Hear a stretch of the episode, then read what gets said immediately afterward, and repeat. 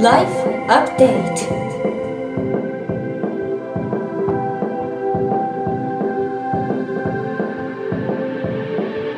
Life Update. Life Update.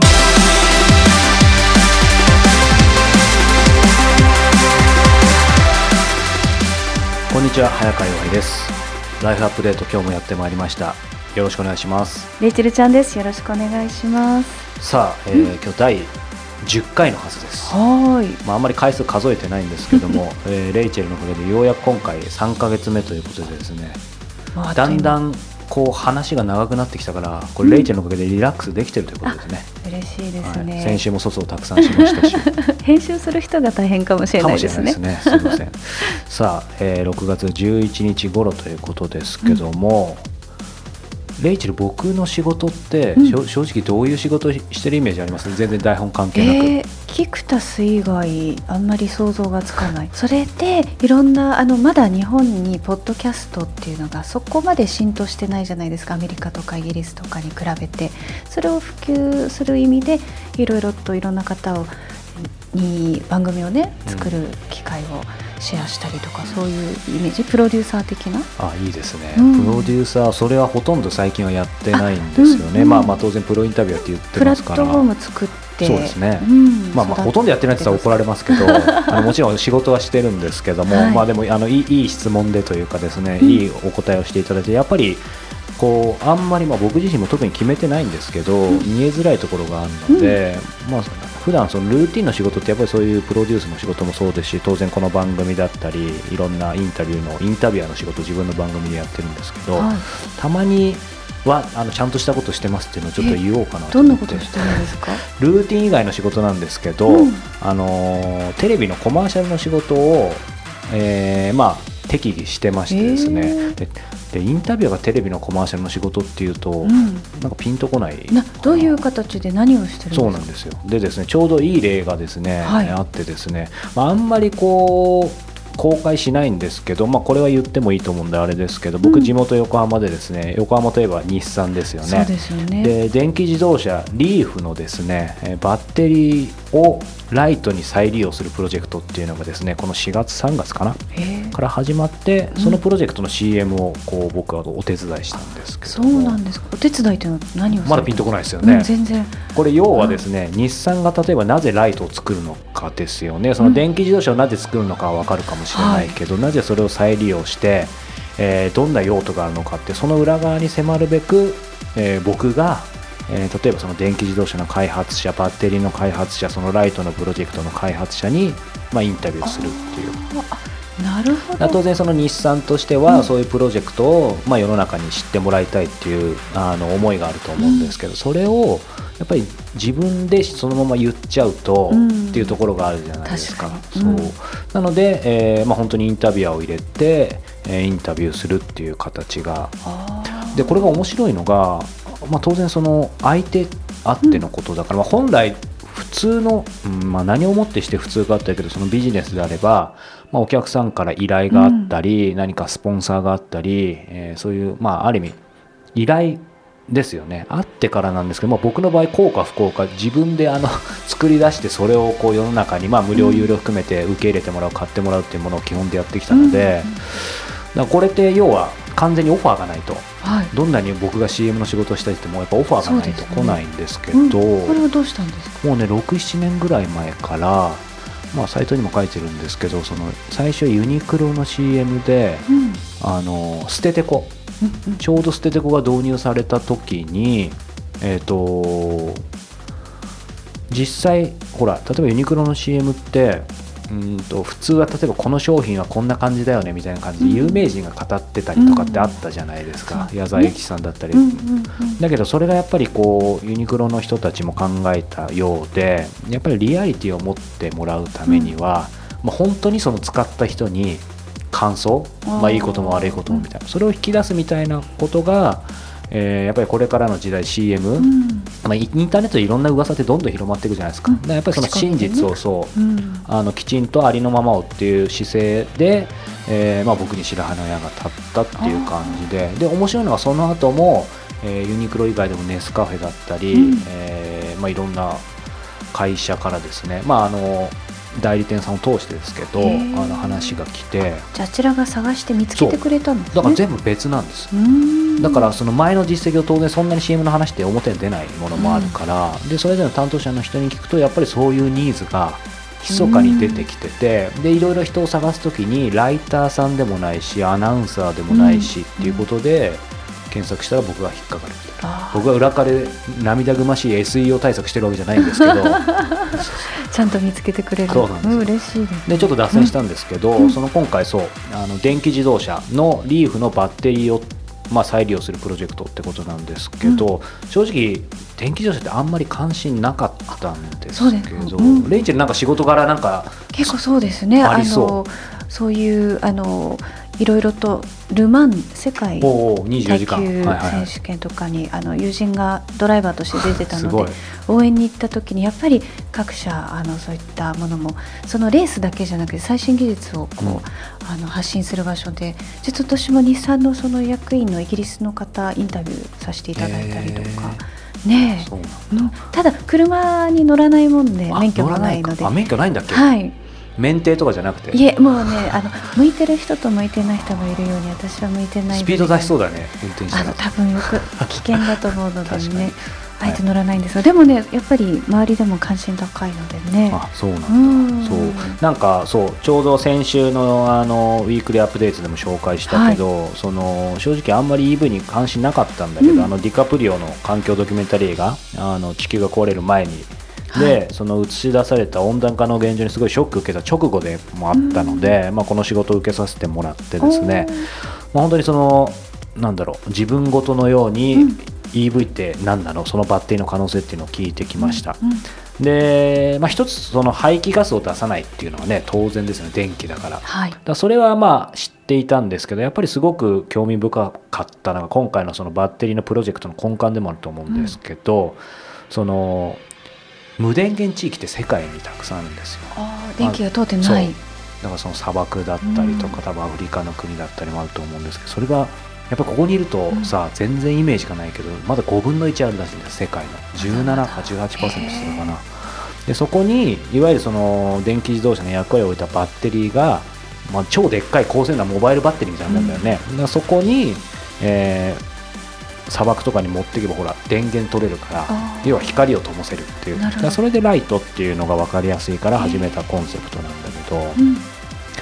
まあ、実際その地球温暖化論ってねいまあ、未だに、まあ、個人的にはもうま待ったなしだとは思うけどただ賛否も、ね、あるし、その電気自動車自体もまあみんながみんな肯定してるわけじゃなくて、うん。いろんな問題を言ってる人もいるから課題はあると思うんだけど、でもやっぱりその大切なのは、まあ、今回僕もきっかけでなんで偉そうには言えないんですけどやっぱりね無無関心じゃなくて関心持つこと、だと思うのでなんかまあそういうことを今回この CM を通じてこう考えさせられたかなっていう。ねちょっとあの今 YouTube でもアップされてるんですかね？あそうですね。僕の、うん多分これリンクとか言っても分かんないと思うので、えー、と僕の早川洋平 .com のプロフィールのところに、えあー。ー、とそのえーリンクが貼ってありますので、うん。もしご興味ある方は見ていただきたいと思うんですけどねやっぱり、あのー本当その関心持つことが大事だなと思っててそういう意味ではこう僕が、えーずっと不定期でやってるその戦争体験者の取材戦争の記憶ってポッドキャストもやってますけど、はい。まあそれなんかもねこうその賛否はいろいろね、えー国をもっとこう守るためにとか、うん。そのえー防衛費を増やすとかねそれは賛否あるけどでも大切なのはやっぱりその戦争を体験した人たちが何を感じたかどういう体験したかっていうことを知ることだと思うので、まあ、今回この CM の仕事をしながら、うん。うんやっぱりその関心を持つことうんの大事さっていうのを、まあ、再び思い出したそんな感じでした。ねでも私としてもね早川さんのお仕事がね実際な、はい。どんなことしてるのか改めて分かって、はいいい。気づきでした、はい、引き続き真面目に頑張っていきたいと思います。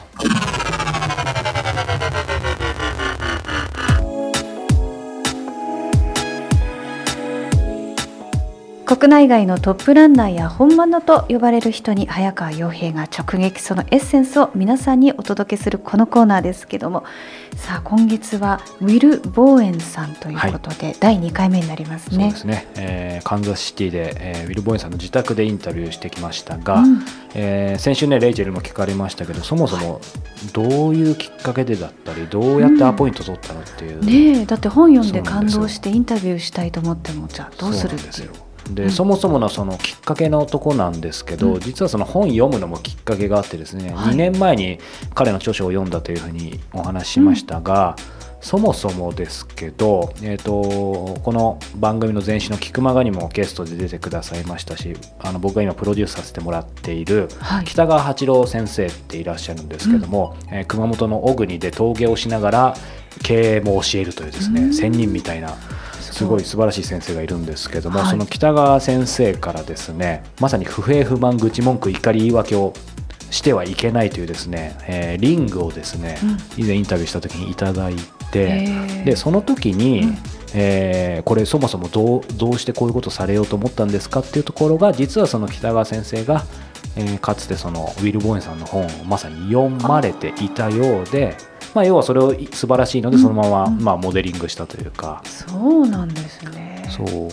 なので、まあ、その時に先週もお話したように僕の場合そこであこの人面白いということで、じゃあ直接会いに行ってみようっていうことで。えでレイチェルが言うようにじゃあ直接会いに行こうって決めるのは簡単だけど、実際どうするのってね話なんですけど、これは非常にシンプルでですね、えはい。えー普通にサイトから。あー出版社とかじゃなくて。じゃないです。ででこれ僕の勘ですけど、えーとまあ、勘というか運運かもしれないけど基本的にまあ正攻法で、うん。行けば日本以上になんかアメリカとかの方がこれ勘ですよ。人にもよるし。でもえ返信来るだろうなっていうのは確そう信してたんそうですね。そうそう。で、えー送ったら、えー来てですね。へえででもやっぱり僕がこう日本でもそうですけど、うん。やっぱりあなたに会うためなら世界のどこへでも馳せ参じますっていう言葉をですね、使えば、うん、人は特に海外だったら心打たれないですか？心動きますよねんなこと言われたらね。例えばレイレイチェルこの番組を聞いててもしくはレイチェルの J 部の放送をねあうん。の海外で聞いてる、例えば日本に興味あるというか、うんどこでもいいです。じゃあ、うん。スウェーデンの女の子がレイチェルにメール来て、あなたに会うために行きますんでちょっとでいいんで会ってくれませんか？ってやっぱちょっと考えないですか？もちろんはいもち喜んで。もちろんですよねそう。喜んでですよ。もちろん。ケースバイケースだと思いますし、まあ、僕がこういうプロジェクトでこの番組ずっとやっててっていう実績は、まあ、加味してくれてると思うんですけど、でも正直海外だし多分それをというよりもシンプルに熱意とうん。行動が伝わったのかなっていう、そう。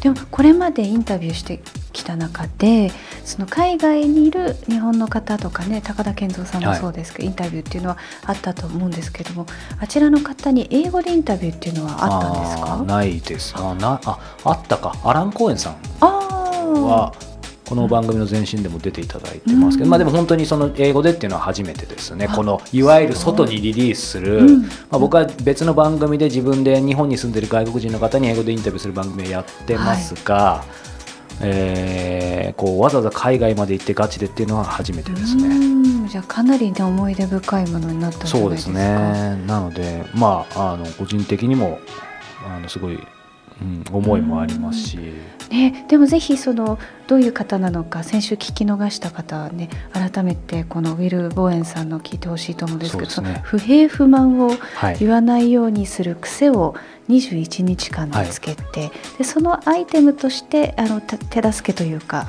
象徴的なものが紫色のプラスチックの,、まあ、あのバンドというか。そうなんです。うん。これ本編でもお話しいただいてると思うんですけども、あのまあウィルさんも言ってましたけどあの究極的にはこの今手元に彼からもらったオリジナルのバンドがあるんですけども、別に輪ゴムでもいいし時計でもいいし、自分で何かそういうバンドでもいいんですけども、やっぱり大切なのはその自分が不平不満を言ったっていうことを、まあ、意識することですよね。うん。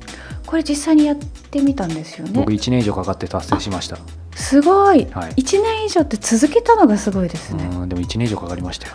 あでもすごい。あじゃあどういう時にふっとあの付け替えてたんです。か僕はねあ車の運転です。あそうなんですか？車の運転と家族ですねやっぱり。うんなんていうの？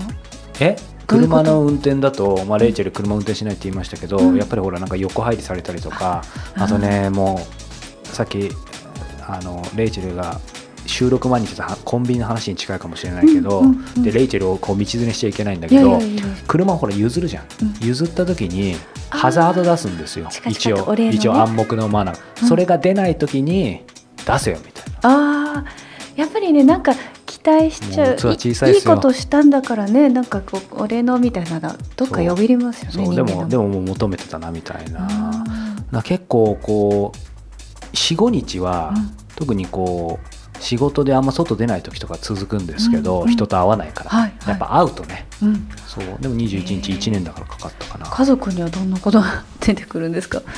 いややっぱりなんかわがままを言いますよねやっぱり、あれご飯まだとかそんな、うん普通の人だったらほらそんな言わないことでもうんうん。やっぱ家族だと。やっぱやっぱりねそうそう。気の置けないというかそう。気を許してるしそう。だねからそういう意味では悪いことじゃないんですけど、うん。でもやっぱりね不平不満言われていい気分する人はあんまりいないでしょうから。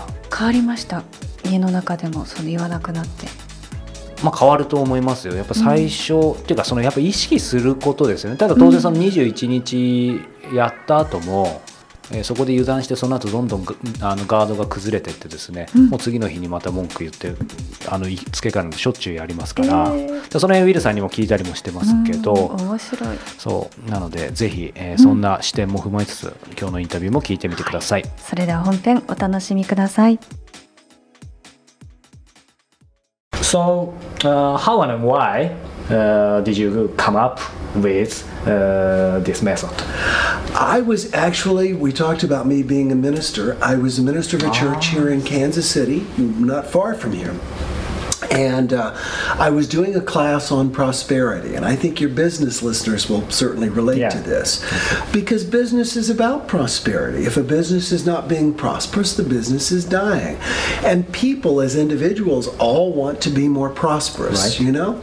The problem is, I find this to be true, and as you know, I've not been, I've flown through Tokyo or Japan, but I've never been there. but I find this to be a worldwide phenomenon.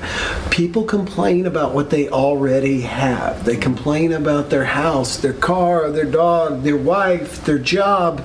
You know, it, it, it's so funny to me. People will complain about jobs that they did everything they could to get that job. All they wanted was that job, and then they get it, Yeah. and they complain about it. Hmm. And what we want to do is to begin to focus on what is good because when we focus on what is good we attract more of what is good. So that that's how it came about. I was teaching a class on prosperity and i wanted people to stop complaining about what they already have and begin to appreciate, Appreciate. what they have Yeah. which in english of course the word appreciate has two meanings. It means um, to to increase in value and it also means to hold in high esteem. So when we give gratitude when we're grateful for what we have it literally becomes more valuable we become more valuable and we attract more to us I see. 私が牧師であるというお話はしましたが、このカンザス市内の私の家からも近い教会です。そこで成功や繁栄についての講義をしたんです。これは早川さんのリスナーの皆さんでも興味のある内容だと思います。ビジネスはまさに繁栄しているかどうか。これがビジネスの生存にも関わってきますよね。そして人も同じようにさらなる繁栄を望んでいます。でも問題は人はすでに持っているものに対してさえも不平不満を言うこと。これは世界共通だと思います。人は自分の家や持っている車、犬、奥さんのこと、仕事のことでも何でも不満を言います。しかも面白いことに多くの人がものすごく苦労して就職しているのに就職した途端不満を言うようになる。ここで私たちがしたいのはもっと良い側面にフォーカスすること。そうすると良いことを引き寄せるんです。それでこのメソッドに行き着いたんです。この繁栄についての講義の時も皆に不平不満を言うのをやめて今あるものに感謝をするということをしてもらいたかったんですね。英語では感謝という言葉は2つの意味があります。一つは価値を増やすという意味。もう一つは高く評価をする。なので、今あるものに感謝をすると、それに価値が増えて、自分自身も存在価値が上がり、繁栄を引き寄せる。一方で不満を抑えるとよりストレスがたまるのではという声もあると思います You know, I, I was talking to somebody about this just the other day, and they misunderstand uh, what I mean by not complaining. This was a- Misunderstand. they misunderstand. This was another. Someone else was doing an interview from from a French magazine, and she had called me up, and she had read a couple of articles, not studies. There's a difference. Somebody wrote an opinion saying that you need to complain. It's healthy. Mm. There have been a lot of research that shows mm. that what we want to do is to speak directly and only to the person who can resolve the problem. Mm-hmm. So, for example, if I'm upset Hi. with you, it doesn't make sense for me to complain to my wife or to my friends, and yet that's what so many people do. They complain to everybody except the person who can actually make things better. Mm. We could, so I'm not saying don't complain. I'm saying speak to the right people. If you want to call it complaining, whatever. Yeah. But I call it giving feedback and making a request. If I call a customer service person because my phone's not working, I'm not complaining. I'm giving feedback and making requests. But if I tell my daughter, my wife, you, that's complaining. And so many people do that. そうですね。 このことについてちょうど最近別でも質問をされたばかりなんです。フランスの雑誌のインタビュー記事で不平不満を言った方が体には良いという記事を読み、それは本当かどうか聞かれました。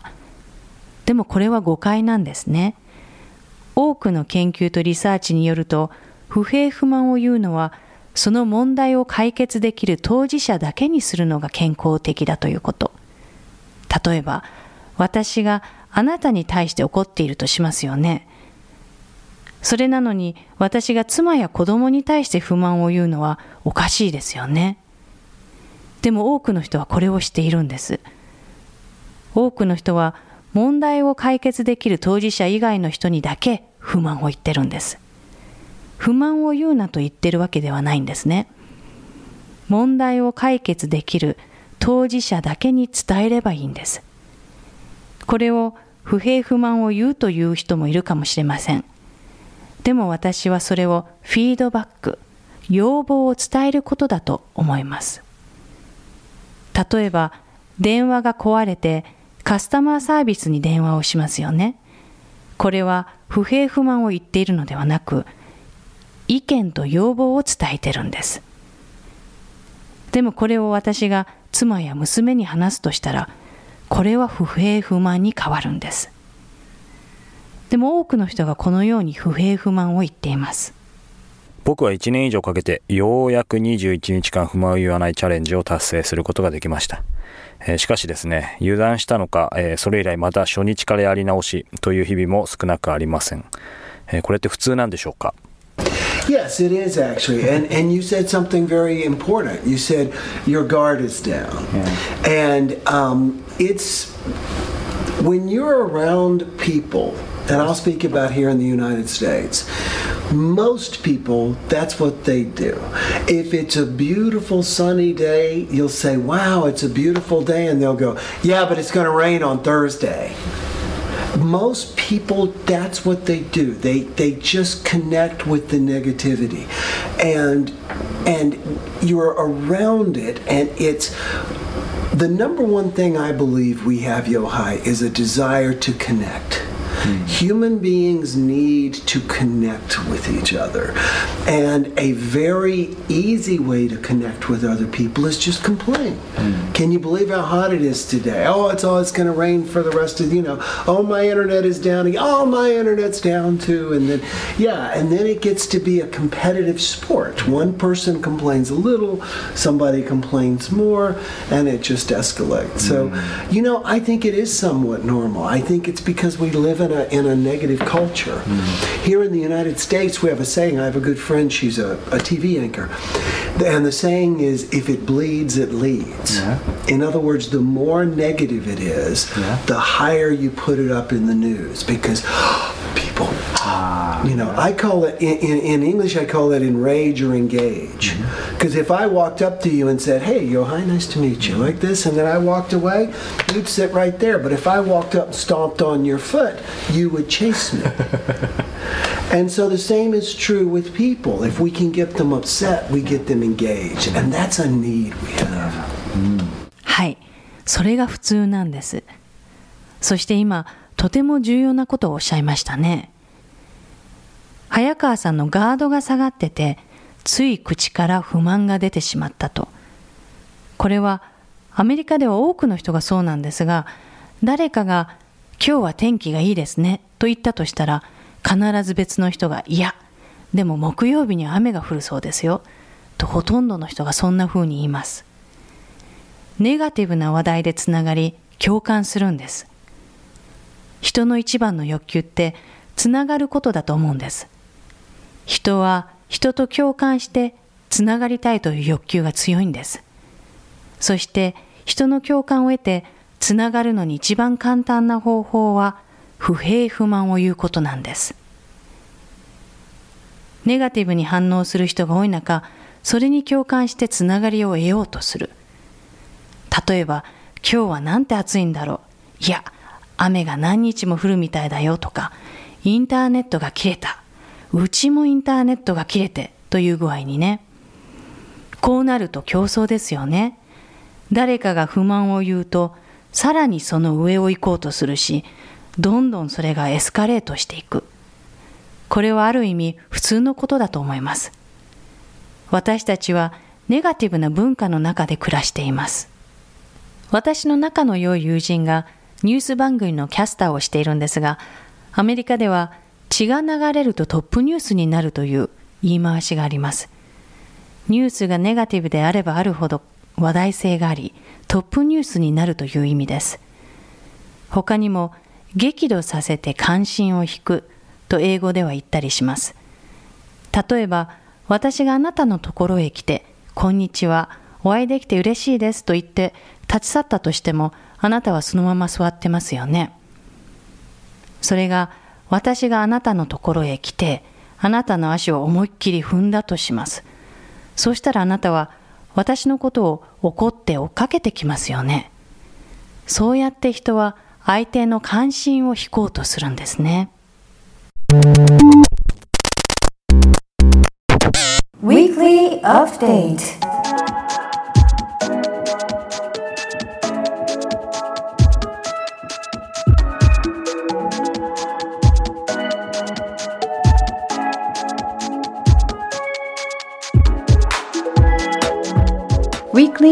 Weekly Update このコーナーではプロインタビュアーの早川さんが実際に体験した人生をアップデートしてくれるものやことをお届けしますが今週は早川さん何でしょうか？今週はこの時期にぴったりな、えー折りたたみ傘ケース。おおこれ折りたたみ傘ってよく買った時にケースついてますけど。ついてます。うん。それとは違う。違うんです。今ちょっと手元にあるんですけおど、はい。レイチェルはい描写してください。開けてもらって構わない長です、方形のプラスチックの袋でなんか私たちが機材を入れるマイクのケースみたい。あ確かに。ちょっとチャックを開けてみるとあすごい開けると中にこのふわふわっとしたよく吸水するあの布巾みたいなそうそう。生地ですね。そうなんです。あでたい真っ平らになるんだ。そうなんです。でちょっとあのどこかに引っ掛けられるようにこうボタンっていうかそうそう。ついてますね。あすごい。あなるほど。濡れてもなんです。水してくれるんだ。そうなんです。おー面白い。レイチェルちなみにこう傘ってどうする人？折りたたみ傘忍ばせとくとか。結構あの折りたたみ傘いいろいろあるんですけども基本的に傘なくすのであんまり持たないように、まあ、イギリスに住んでたっていうこともあるんです。ーイギリスの人フードだよただねみんな。こういうふうに日本みたいにちゃんと降る国ではしっかりとやっぱ濡れると風邪ひくじゃないですか。最近長い傘をあの忘れないようにしながら意識して持ってます、ね、でも忘れるよね。そうなんですよ。だからお気に入りの傘は買えないよねファッションに合わせてやっぱりそのビニール傘だとね残念じゃないですか。そうだね。そういう時にあのお気に入りの2番目の傘を持ってるんですけど、まあ、それも良くないですね。本当はお気に入りの傘もうちょっとい使ってあやでもほらやっぱり一番大好きな人より実は2番目の人の方が幸せになるって言うじゃないですか。恋愛で言うね何の話か分かんなくなって。きて傘の話でしたね。そうだそうだ。そうそうそう。いやでもねレイチェル今いいこと言ってくれて実はですね、どちらかというと僕これ買って今日進めるきっかけっていうのが、はい。まあ、レイチェル言ってくれてよかったんだけど、もちろん梅雨なんで折りたたみ傘でケースで便利だよ給水で便利だよって話なんですけど、どちらかというとですねなくしやすい人にいいよっていうことでもうちょっと言うとですね、僕も本当になくすんですよ傘。うん。でお全く同じでこうおしゃれな傘とか買買えばなくさないだろうと高級な傘、うん。でも絶対なくす、なくすね。でそのねこの間ねなくすポイントをねあの2つほど見つけたんですけど、まあ、1つは電車乗ったらなくす可能性ありますよね、うん。確かになぜならそこは雨を感じさせないから。そう。でなんかちょっとかけちゃったりする手すりに。でもっと危ないのはこう打ち合わせ前に雨降ってると。でカフェ入る。で雨止んでると、うんそうすると忘れるっていうことでそうね。う。なのでじゃあどうするかって考えた時にこう僕がもう大学生の時からえコインにして髪切ってもらってるもうあの友人友人って言うと先輩なのでおこがましいですけど美容師さんに相談したらですね、その人すごいきっちりしてそうな人だから、うんうん。傘忘れないだろうと思ったら実はって言って早川さんって言ってそれを持ってきてですね。うん。で要はですね、まあ、彼は、あのー何がいいかっていうとこれに入れて、入れるまでだったら傘のケースと同じじゃないですか、うんそうですね。まあ、こんな興奮していいことじゃないかもしれないけど 僕的には何が一番ヒットか今自分で分かりました、何ですか？さっきレイチェルが言ってくれたこのねパッチンなんです。あこのパッチンをパッチンって分かるかな？あなんて言うんだろうね。ボタンって思っちゃったけど。このパッチン、まあ、キーホルダーでもいいんですけど、うん。これを僕の場合ですよ。ちょっとファッションで選びますけど普段リュックなんでちょっと目立つんですけども背に腹は変えられないので、このリュックでもキーホルダー引っ掛けるとこあるじゃないですか。あそこに引っ掛けるっていう行為をすれば絶対忘れないだろうと、うです。つまり店内とか入ると僕こうもうあのガサツなんでこのままこういうケースないと置いちゃうんです下とかに置いたりとか、うん。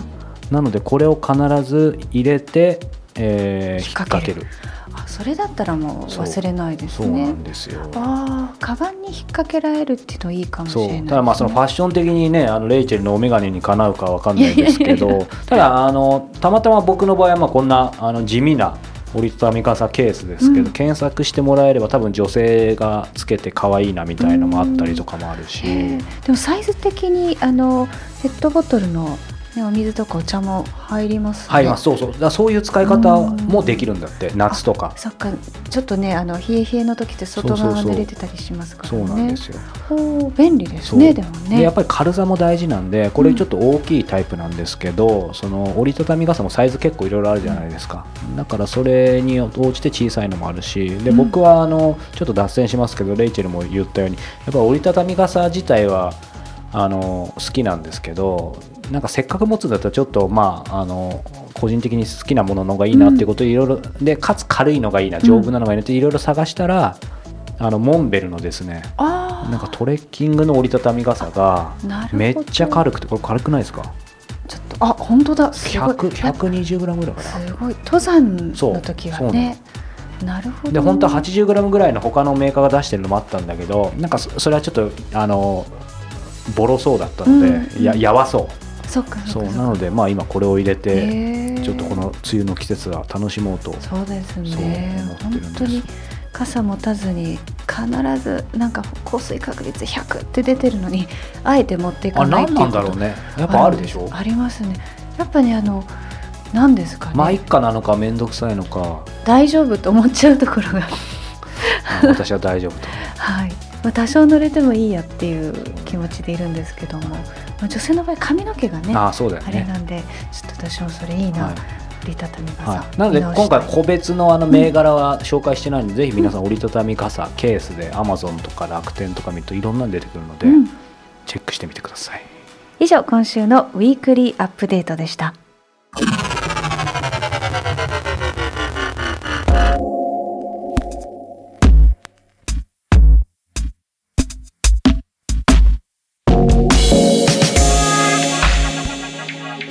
レイチェル、えー今目の前にですねこれ商品名言わない方がいいかな。一応あのペットボトルでお茶があるんですけど、はい。なんか収録前にお茶を収録前というか収録にお茶がお供と聞きました、これなぜですか？そうなんですよ。よくナレーションとか、まあ、ラジオの時もそうなんですがお水が基本なんですけどあの私の場合はマウスノイズいわゆる例えば口の中でこう音がしちゃうじゃないですか粘着的な。それ人間なんでどうしてもしょうがないんですけどそれを取り除くために、まあ、油分を取り除くために緑茶にしてるんですね。えお茶って油分を取るの？あの実はシンガーの方とかそういった方で喉を使う方で油分取られるからお水がいいですっていう人がほとんどなんです。うんうんうんうん。だけど私は逆なんですよね。人によるってことか、その口の中がちょっとこう油分が多いか少ないか。そう。でどうしてもその BGM が音が低い時っていうのはそのノイズが気になったり、まあ、こういう職業病なんですけど他のアナウンサーさんの聞いててもあ気になるなとか、へーやっぱりそのイヤホンで聞いてる時っていうのはそれも不快になってしまうんじゃないかなっていうことで気をつけてるんですよね。こう僕はどうですか？お茶飲んだ方がいいですか？の水でいいですか？ね全然あの気に自分で気にならないんだったら全然大丈夫です。あ自分で気になる気になるですよね。でそれも仕事柄ですね。うん、そうなんですよ。あとあのすなれって言うんですけど、ナレーションで BGM がない時ですね。そういう時に自分で気になっちゃうんですね。じゃあレイチェルにうん、お茶はもうマストということですねそうなんです。もう収録で、まああの短い1時間ぐらいだったら1本でいいんですけど、長くなるともう1本じゃ足りないですねずっと飲んでます。そうなんだはい。ということで 今週のエンディングアップデートでした違うかもしねなんかプレゼントか司会する時マウスノイズ気になった方いいね。やってみてください。さてこの番組ではリスナーの皆さんが時間と場所を超えて早川洋平とつながり人生をアップデートしていく会員制コミュニティライフアップデートプラスも連動して展開しています。この番組で毎回お届けするインタビューの完全版だったりオンラインで学び楽しめるさまざまなコンテンツやワークショップに加え会員限定の旅や遊びなど体験型のコンテンツもありますのでぜひチェックしてみてください。で会員になると6月23日土曜日に開催されます。ライフアップデートラウンジオンラインに無料参加いただけます。そして7月4日水曜日に開催されるこのラウンジのリアル版に会員価格でご参加いただけます。詳しくはオフィシャルサイト life-upd.com life-upd.com をご覧ください。また iTunes で配信されているムービーと PDF も合わせてご確認ください。さあ今、えーお伝えいただいたオンラインもうあと多分2週間くらいですけど、はい。まあ、本当にねどこから皆さん参加いただけるのか、あのワクワクドキドキでお待ちしています、えーメインテーマが今最も興味があるものことは何ですか？ということで、はい。えーぜひ一緒にえーアップデートできればと思っています、ということで僕は今日もこれから、えー折りたたみ傘を持って、えー外に出るのを楽しみにしたいと思います、はい。それではまた皆さん来週お耳にかかりましょう。さようなら Bye for now